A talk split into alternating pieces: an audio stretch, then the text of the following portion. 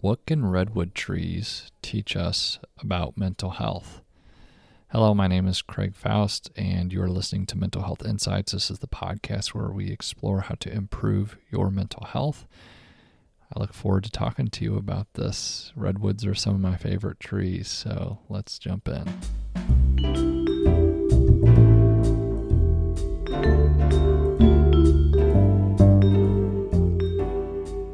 For my honeymoon, my wife and I went to California to see the redwoods. Uh, well, to, for a couple different reasons, but that was one of the places that we went is to go and look at the redwood trees. And I was so fascinated by them that I actually bought a book about redwoods. And if you've been a long time listener to this podcast, you may have heard a little bit of this story. And the the peculiar thing about it is that redwood trees, they're roots don't actually go very deep. It's about maybe five feet, and they expand out very far.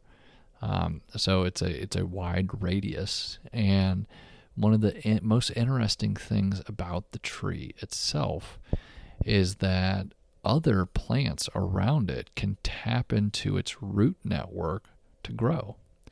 Now this is a pretty big deal because you know in in the world we live in, often it's so easy for us to have a perspective that it's a you know what's the saying a dog eat dog world is a uh, is a saying here in America, but where there is this idea that everything is a competition, everything is competing against each other, and, and there is some truth to that.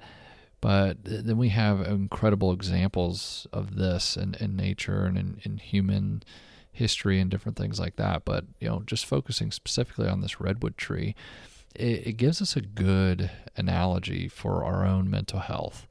That if we are a shrub uh, at the base of this forest that has towering trees, we have very little hope to reach the sunlight and thrive that one of the things that we have to do is consider tapping into something that is greater than ourselves. This is especially true when we're suffering from mental health related issues. One of the primary things that most mental health issues cause for us is a desire to isolate, separate, look at ourselves as unique, different, and actually hide ourselves from other people in some way or another. You know, put on a mask or, or like physically hide away and not be around other people. These are all common things. And it's one of the things that actually exacerbates most mental health related issues is a strong desire to hide it from others and, and even in some ways conceal it from ourselves and, and not be as truthful or as honest with ourselves or others about it. But looking at the redwoods, there is a connection that, you know, I can make is that their root system is a way for, hey, there are things in this world that are greater than us, you know, and Alcoholics Anonymous, Narcotics Anonymous, no, any of the anonymous type organizations are, you know, that are for substance abuse and those that are suffering from addiction they are one of the most successful programs for addiction. And uh, one of the things that you know they say as you go through these 12 step processes is you know you have to admit that you have a problem. You have to admit that the problem's greater than you and that, and that you need a higher power to help you. And a higher power is a very broad term right? So a lot of people have a lot of different feelings on higher power whether or not it's more of you know some type of religious orientation, like you know like myself as a as a uh, God, a Yahweh believing, a Jesus believing individual, right? That might you know that is my higher power, but you know you have other people that have different beliefs that have other higher powers as well. And what this does is it allows us, right, the con- the concept of having some type of higher power allows us to recognize that we can't do this on our own. It is a fundamental principle, actually, that you will die alone. You will starve of sunlight. And these plants, they actually have to tap into the root network of something that is greater than them, bigger than them, this redwood tree, um, which is kind of fun allegory for God, but uh, you know, incomplete in a lot of ways. But you know, uh, help me out with this example, right? So, like the redwood tree being the higher power, tapping into the root system allows us to one acknowledge that we can't do this on our own, which from a mental health standpoint is fantastic because that puts a person in a position to actually seek help to actually talk to people or to actually engage in some type of understanding of things have to change and they cannot remain this way. The other thing is the acknowledgement as well that sometimes comes in tandem, sometimes doesn't, is that my way is not working. The things that I've done, the things that I'm doing, it has not been working. This is a huge, uh, this is a huge thing for us to admit uh, especially from the country I'm from here in America. There is a highly individualistic nation. It's very tough because so many messages that people get is they just need to be their own person. You know, they, you know, and and like their way of thinking is right and you know and, and, people need to fall in the line behind your own beliefs and thoughts and you know respect your boundaries all these different types of things that we're told and it, it builds up this concept that we have to do it on our own and that we're okay the way we are. But if we're able to actually acknowledge that we're not okay the way we are, if we're able to pivot into a place where we can say, my way is not the right way, then it actually allows us more mental flexibility to try new things right? If I can admit that the way that I'm eating isn't working and that I don't know the right way, it makes it easier for me to ask questions or to search for things. If I can admit that, you know, because I'm so overconfident that I often don't ask questions that would be really helpful, that easily leads me to be like, hey, you know what? That means that I have to ask more questions. Right? I need to change the the I need to tune down my confidence so that I can actually pivot to ask people questions. You know, if I'm sitting here and I'm saying, you know, the way that my my and my spouse's relationship, I feel very alone. I feel like we don't talk. I feel like we fight. You know, or, or like it feels like we're in a loveless marriage. If I can admit and recognize that the way that I am doing things is not working, then it makes me more open to trying other ways right? This is where that idea or the concept of the higher power comes in because then we have to say, okay, what is it that the higher power would have me do? What actions would they have me take in this moment? How would they have me look at this different? What would they want from me here? It's an important thing because then we start to look outside ourselves for answers because internally we're not finding them but also it takes some of the pressure off us. We don't have to figure this out alone. We don't have to be alone in it.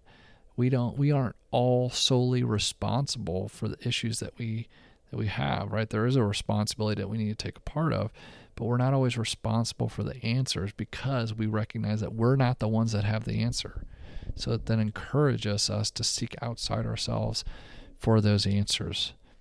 I think that this is something that's highly underrated, meaning that I think a ton of people don't do it. Even those that actually would confess that they have a higher power, I think so often that it's hard to admit or it's hard to recognize that the way and what we're doing isn't working. Right? You know, whenever I have anxiety, the way that I'm doing things isn't working. You know, anxiety is a normal thing, but if I keep on getting stuck in it, I have to acknowledge that the way that I'm living life isn't working. And that may mean that I have to live life in a way that is not pleasant for me. You know, a common thing that I talk about with people, especially because I work with a lot of people that have social anxiety, you know, one of the things that I had to do is every day I had to talk to a new person. That was highly unpleasant for a very long time until I got more and more acclimated to it. This was not a great experience. It was not what I wanted to do, but I had to recognize that the way that I was living wasn't working. It wasn't allowing me to feel connected to people. It was crushing. I had to recognize that the way that I was doing things wasn't working. And sometimes, whenever we're suffering from mental health, we have to make that recognition. And if we can look to something that is a higher power than us, whatever that may be, right? If it's a you know, if it's God, if it's, you know, some other religion, if it's some other, like, you know, whatever you might define higher power as. You know, some people use it science and some people use it as like a group of people, you know, all these different things you may be able to use. Allow that to open up the possibility that, like, okay, I need to reference that. What would this thing have me do? What would my higher power have me do? And then do it right? We have to recognize that sometimes our decision making is compromised, right? These shrubs tap into the larger root system because if they don't, they'll die. They won't make it. So they do that, and then they're actually able to thrive underneath it with minimal sunlight and getting nutrients and different things that they are from the larger tree above them. And sometimes that's how we have to live until we're able to be big enough to sustain ourselves, maybe find our own sunlight, or like we're we're big enough that the way that we've learned to do things in regards to our higher power is actually working and it is actually sustaining us right? And and as long as we're doing that as long as we're doing these things that our higher power would have us do then we're actually living a healthier life. The challenge is so many of us want to live life our own way and that's not exactly the way that makes the most sense. There is so much research and so many different things and, and so many different lifestyles that people are always tinkering with and adjusting with that it's really easy to look at somebody else and be like, you know what, I want to try to live life that way. You know, I'm going to try just thinking positive all the time, or I'm going to try sit outside in the sun more, or I'm going to try smiling more. And I'd encourage you experiment, right? That's a good thing.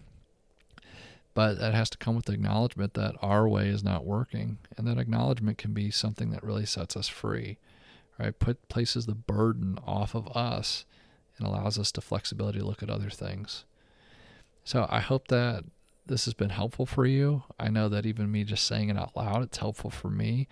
Right? Me as a mental health clinician, sometimes I feel like I have to have all the answers.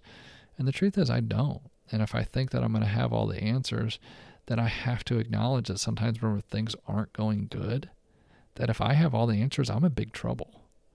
Right? So I have to be able to have the flexibility of my own thinking to recognize that I don't have all the answers all the time.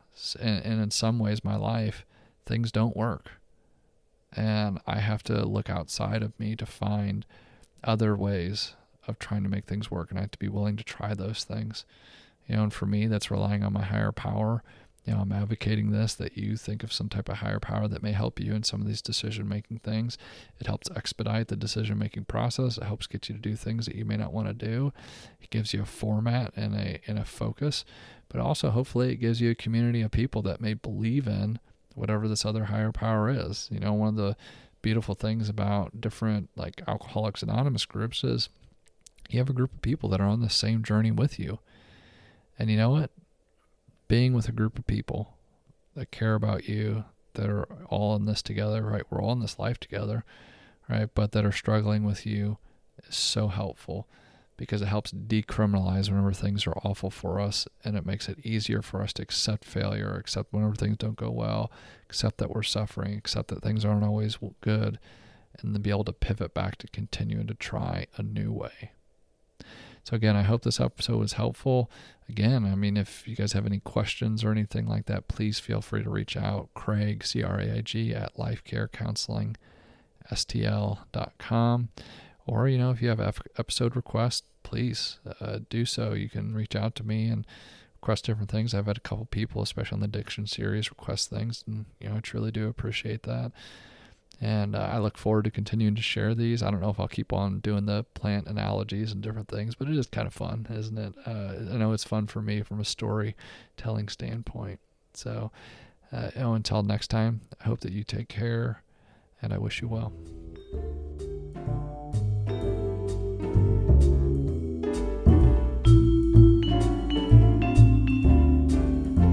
Thank you for listening to our show. This podcast is designed to provide accurate and reliable information, and those that appear on the show are all licensed professionals in the area of mental health counseling. We are in no way rendering legal or medical advice, only information to help serve you better in making decisions in your life. If you need a professional, you should find one.